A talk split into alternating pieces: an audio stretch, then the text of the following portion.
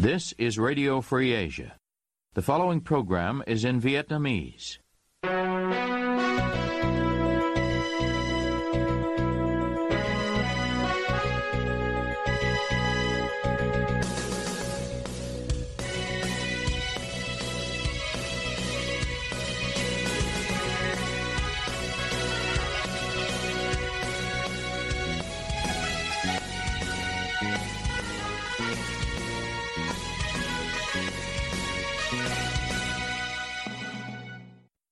Đây là đài Á Châu Tự Do, phát đi từ thủ đô Washington, D.C., Hoa Kỳ. Toàn ban Việt ngữ và Diễm Thi kính chào quý thính giả.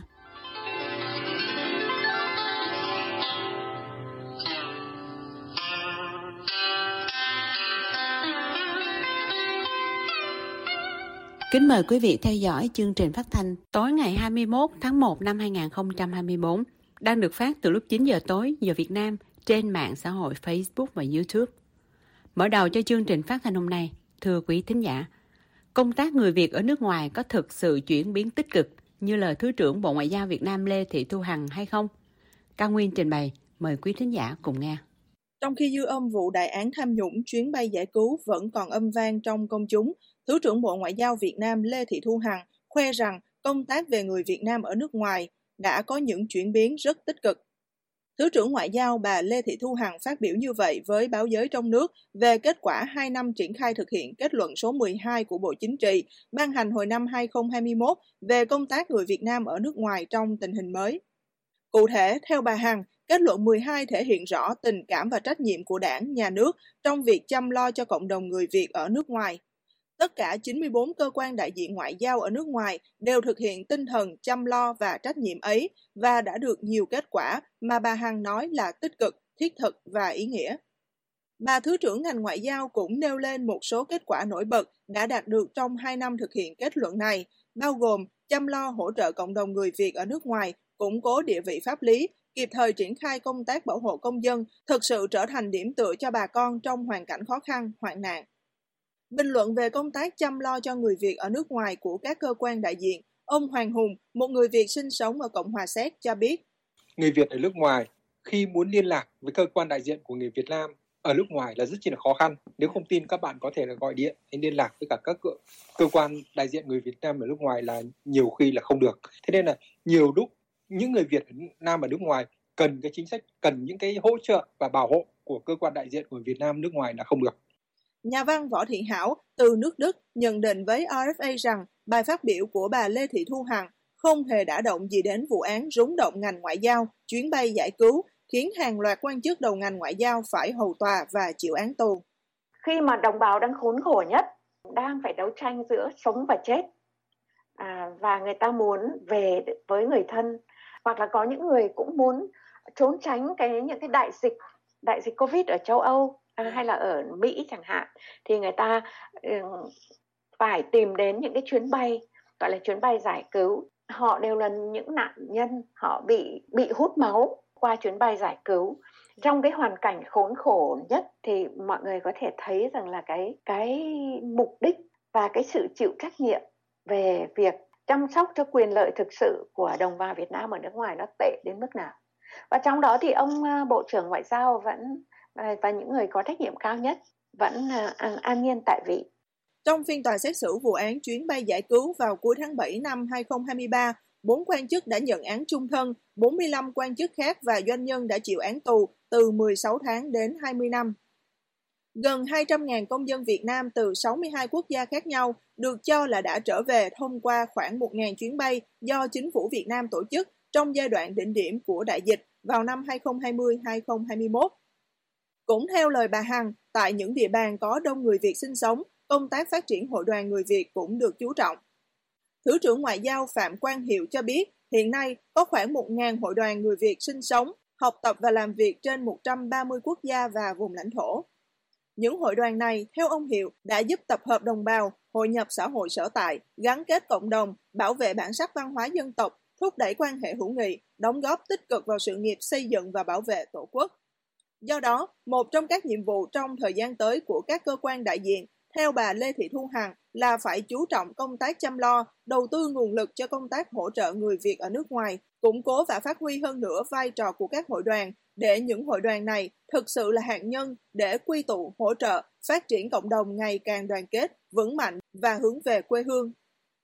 Ông Hoàng Hùng cho biết, ở Cộng hòa Séc hiện đang có khoảng 70.000 người Việt sinh sống. Các hội đoàn thân với sứ quán Việt Nam có nhiều hoạt động và thu hút được rất nhiều người tham gia. Tuy nhiên, theo ông Hùng, những hoạt động đó chỉ mang tính hào nhoáng bề ngoài, chứ không giúp được những vấn đề thiết thực cho bà con.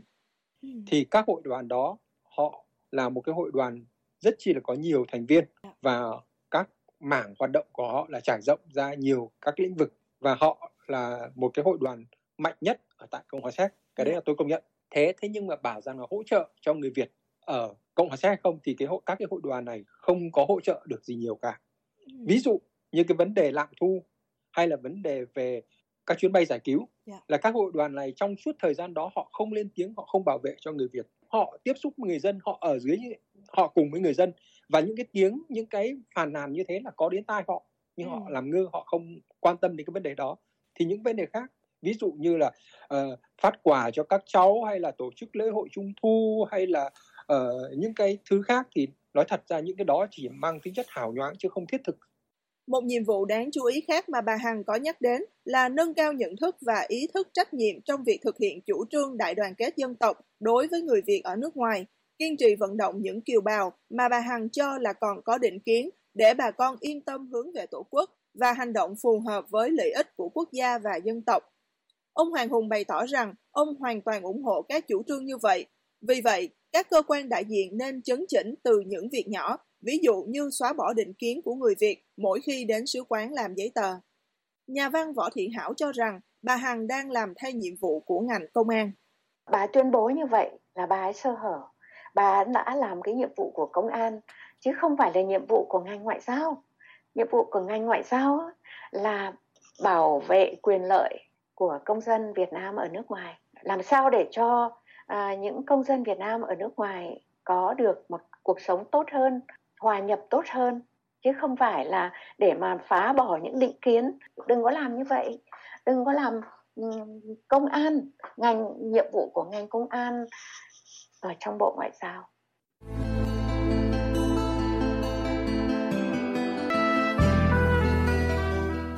Tiếp theo chương trình hôm nay, thưa quý thính giả, dự án kênh đào Funan Techo của Campuchia gần đây khiến chính phủ Hà Nội và nhiều nhà nghiên cứu trong và ngoài nước lo ngại về tác động xấu của nó tới hệ thống sông Mekong và đồng bằng sông Cửu Long. Mai Trần có bài chi tiết, mời quý vị cùng nghe.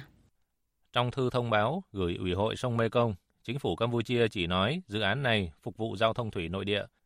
Nhưng gần đây, ông Jean François Tern, Bộ trưởng chuyên trách ngoại giao và hợp tác quốc tế của Campuchia, nói trên tờ Khmer Times rằng dự án kênh đào Phương An sẽ không chỉ là một dự án giao thông thủy. Theo ông Jean-François Tern, Dự án kênh đào Phương An, một mặt, dự kiến sẽ mang lại lợi ích kinh tế cho Campuchia như giảm thời gian, chiều dài và chi phí vận chuyển, tức là giao thông thủy. Nhưng mặt khác, nó tạo ra các khu thương mại và trung tâm hậu cần, phát triển các nhà ga mới, mở rộng các khu phát triển nông nghiệp, thủy lợi, nuôi trồng thủy sản và chăn nuôi và hỗ trợ cho sự phát triển của cực kinh tế thứ tư. Theo tờ Phnom Penh Post đưa tin hôm 13 tháng 3, 2023, cựu Thủ tướng Campuchia khi đó là ông Hun Sen, đã thông báo chính phủ nước này chỉ định bốn tỉnh Persat, Pattambang, Pante, Myeonche và Pailin là cực kinh tế thứ tư của Campuchia nhằm đáp ứng sự tăng trưởng của ngành nông nghiệp và đánh bắt cá. Ông Hun Sen tiết lộ điều này khi đến thăm địa điểm dự án đập thủy điện Stung Persat 1 ở tỉnh Persat vào ngày 14 tháng 3. Tờ Phnom Penh Post dẫn lời ông nói rằng cực kinh tế thứ tư là sáng kiến giữa Chủ tịch Trung Quốc Tập Cận Bình và tôi. Dự án tập trung vào hành lang lúa gạo vì bốn tỉnh có nguồn lúa và cá dồi dào. Như vậy, dự án kênh đào Phương An Thách Châu của Campuchia không chỉ phục vụ giao thông thủy mà là một phần của một sáng kiến kinh tế rộng lớn tại Campuchia được thực hiện với sự phối hợp của nước này và Trung Quốc. Mặc dù Thủ tướng Hun Manet nói với người đồng cấp Việt Nam rằng kênh đào Phương An không lấy nước từ sông Mekong, nhưng ông Jean François Tern Bộ trưởng chuyên trách ngoại giao và hợp tác quốc tế của Campuchia lại tiết lộ trên tờ Khmer Times rằng mục đích của dự án này là nhằm tối đa hóa tiềm năng vận tải đường thủy của Campuchia bằng cách kết nối hệ thống sông Mekong với biển sau khi tiến hành một nghiên cứu kéo dài 26 tháng. Đặc biệt, theo ông Jean-François Tern, dự án cũng được kỳ vọng sẽ tạo thêm việc làm tại cảng Sihanoukville, cảng Phnom Penh và các cảng khác, đồng thời đẩy nhanh quá trình phát triển đô thị, quy hoạch đô thị và thị trường bất động sản. Như vậy, phát biểu của ông Bộ trưởng đã cung cấp thêm một số thông tin về vai trò của dự án kênh đào Phương An Thích Châu trong sáng kiến cực kinh tế thứ tư của hai nhà lãnh đạo Tập Cận Bình và Hun Sen. Trao đổi với AFA về chức năng của kênh đào Phương An trong thư thông báo của Campuchia gửi cho Ủy hội sông Mekong, tiến sĩ Brian Eiler, giám đốc chương trình Đông Nam Á tại Stimson Center, một thinh tanh ở Washington, D.C., nhận xét. Trong những tháng qua, thông tin mới nhất về thiết kế và mục đích sử dụng của kênh Funan Techo đã được đưa ra ánh sáng. Tôi tự hỏi những thông tin mới nào sẽ đến trong những tháng tới để nâng cao hiểu biết của chúng ta về dự án này. Thủ tướng Hun Manet đã giúp ích cho Việt Nam bằng cách thảo luận dự án này một cách cởi mở và ngoại giao. Nhưng điều quan trọng cần nhớ là Ủy hội sông Mekong, MRC, là định chế then chốt cho các vấn đề ngoại giao nguồn nước trong khu vực. Thế nhưng, hiện tại, vai trò của MRC với tư cách là người triệu tập các tiến trình ngoại giao hữu ích liên quan đến dự án này để bị gạt ra ngoài lề, vì Campuchia đã không mô tả chính xác dự án này là một dự án có tác động đến dòng chính sông Mekong. Theo phân tích của tiến sĩ Brian Eiler, các tài liệu dự án được đệ trình lên Ủy hội sông Mekong vào tháng 8 2023 đã mô tả một cách không chính xác khi tuyên bố dự án này là một dự án phụ lưu, a tributary project. Tuy nhiên, tờ Khmer Times đã hai lần mô tả dự án này là dự án tạo ra một tuyến đường thủy mới dài 180 cây số từ Prek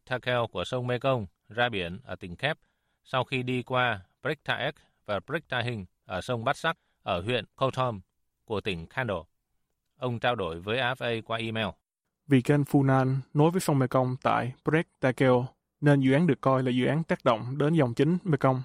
Khi lỗi này được khắc phục và dự án được mô tả chính xác trong thông báo chính thức rằng nó tác động đến dòng chính sông Mekong thì quy trình thông báo trước và tham vấn trước PNPCA của MRC sẽ bắt đầu. Quá trình này sẽ làm sáng tỏ tất cả các chi tiết xung quanh dự án và cung cấp nền tảng chính thức cho các bên liên quan thuộc chính phủ và phi chính phủ trong toàn khu vực để kiểm tra và nhận xét về các tài liệu dự án, đánh giá tác động và kế hoạch giảm nhẹ các tác động tiêu cực đó.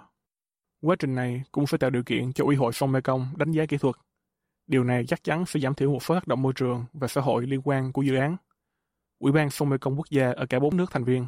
đặc biệt là Việt Nam, nên kêu gọi tiến trình PNPCA. Đây không phải là lần đầu tiên một quốc gia thành viên MRC thông báo sai về một dự án và chỉ thay đổi thông báo sau khi các chi tiết khác được đưa ra ánh sáng. Trao đổi với AFA, tiến sĩ Brian Eiler chỉ ra rằng trước đây, chính phủ Cộng hòa Dân chủ Nhân dân Lào ban đầu đã mô tả đập Don Sa Hông là một đập phụ trong thông báo chính thức gửi Ủy hội sông Mekong nhiều năm trước. Tuy nhiên, những lời kêu gọi của công chúng, truyền thông và các quốc gia thành viên của Ủy hội sông Mekong đã khiến chính phủ Lào sau đó phải mô tả chính xác con đập này là một con đập được xây dựng trên dòng chính của sông Mekong. Điều đó đã khởi động quá trình thông báo trước và tham vấn trước và cuối cùng dẫn đến một thiết kế mới cho con đập giúp cải thiện các tác động xấu đến nghề cá tại khu vực đập. Theo tiến sĩ Brian Eiler, quá trình thông báo trước và tham vấn trước của Ủy hội sông Mekong bắt đầu càng sớm thì kết quả của dự án này sẽ càng tốt hơn vì lợi ích của toàn bộ khu vực, trong đó có Campuchia và Việt Nam.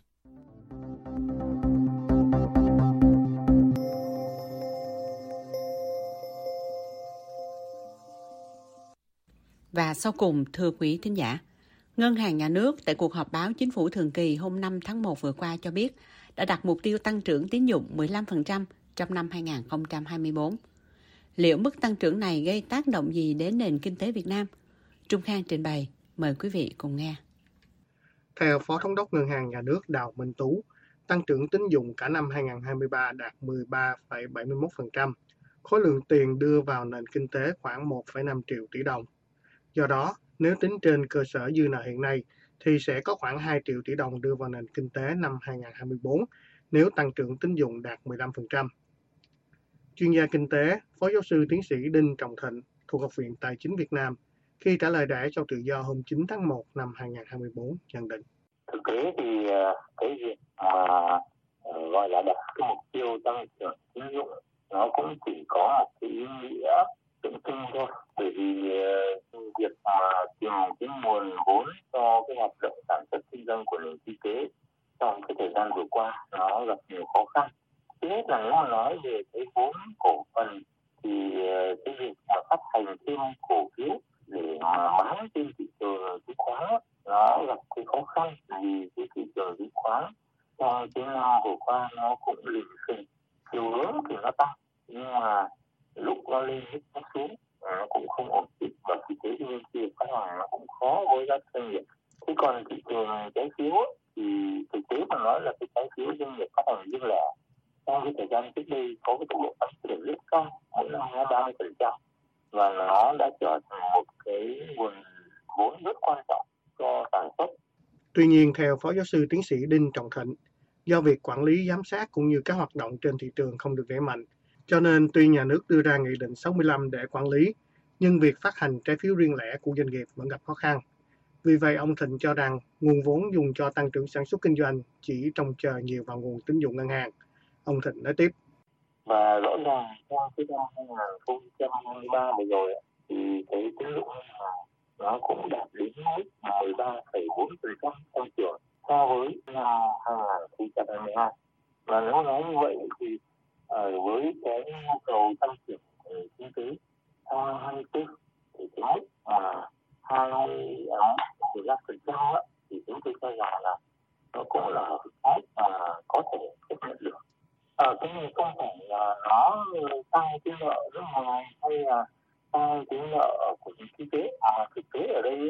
là các cái doanh nghiệp có thể đi vay nợ từ các cái ngân hàng thương mại để mà tiến hành cái hoạt động sản xuất kinh doanh của mình.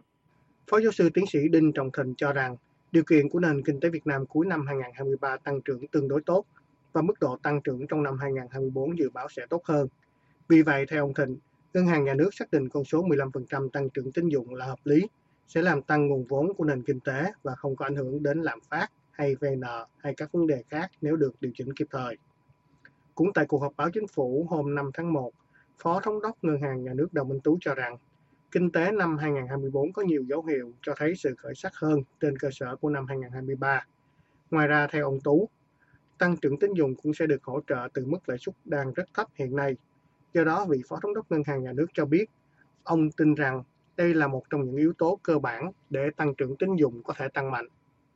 Tuy nhiên, tiến sĩ kinh tế Nguyễn Huy Vũ ở Na Uy hôm 9 tháng 1 lại cho Đài Á Châu Tự Do biết, nâng mức tăng trưởng tín dụng cũng sẽ có nhiều ảnh hưởng tiêu cực. Việc nâng mức tăng trưởng tín dụng lên trong trường hợp nền kinh tế suy yếu, không hấp thụ được nó, sẽ dẫn đến nợ xấu và lạm phát, làm bất ổn nền kinh tế vĩ mô của quốc gia. Trung bình trong vòng 5 năm trở lại đây, mức tăng trưởng tín dụng hàng năm là khoảng 13,5%. Việc nâng dự báo mức tăng trưởng tín dụng lên 15%, nó đồng nghĩa với việc những người làm chính sách lạc quan về nền kinh tế Việt Nam trong năm 2024. Theo tiến sĩ kinh tế Nguyễn Huy Vũ, thực tế thì tình hình chưa hẳn là lạc quan cho nền kinh tế Việt Nam. Ông nêu dẫn chứng. Việt Nam là một nền kinh tế mở và phụ thuộc khá nhiều vào tình hình kinh tế thế giới. Trong khi đó, tình hình kinh tế thế giới chưa có dấu hiệu cho một sự khởi sắc rõ ràng trong năm 2024. Ngân hàng Trung ương Mỹ vẫn giữ lãi suất cơ bản ở mức rất cao tới 5,5% và chưa đưa ra một dấu hiệu cắt giảm nào. Ngoại trừ Nhật, các ngân hàng lớn khác như Ngân hàng Trung ương châu Á và Ngân hàng Anh đều giữ lãi suất cơ bản ở mức rất cao. Ông Vũ cho rằng việc các ngân hàng trung ương lớn duy trì một mức lãi suất cao như vậy không những sẽ khiến nền kinh tế của họ bị trì trệ, mà với vị trí là nước lớn, có nhiều giao thương, sẽ khiến sự trì trệ tác động lên các quốc gia khác. Việt Nam là một quốc gia như vậy. Tiến sĩ Vũ dẫn chứng. Khi nhu cầu hàng hóa cơ bản ở các nước này giảm xuống, nó đồng nghĩa với việc các công ty sản xuất đặt ở Việt Nam có ít đơn hàng hơn. Những khó khăn của các doanh nghiệp sản xuất dành cho xuất khẩu sẽ lây lan sang các lĩnh vực khác của nền kinh tế. Lúc này việc cho vay tiền để mở rộng sản xuất nó dễ trở thành những món nợ khó đòi và sau này ảnh hưởng đến toàn hệ thống tài chính của quốc gia. Theo Cổng Thông tin Điện tử Bộ Tài chính Việt Nam, thúc đẩy tăng trưởng tín dụng thường là cách làm dễ dàng nhất để đạt được mục tiêu tăng trưởng kinh tế. Nhưng tăng trưởng tín dụng nhanh có thể tạo ra những rủi ro mới cho ngành ngân hàng, đặc biệt nếu tín dụng mới được phân bổ cho các ngành kém hiệu quả hoặc rủi ro cao.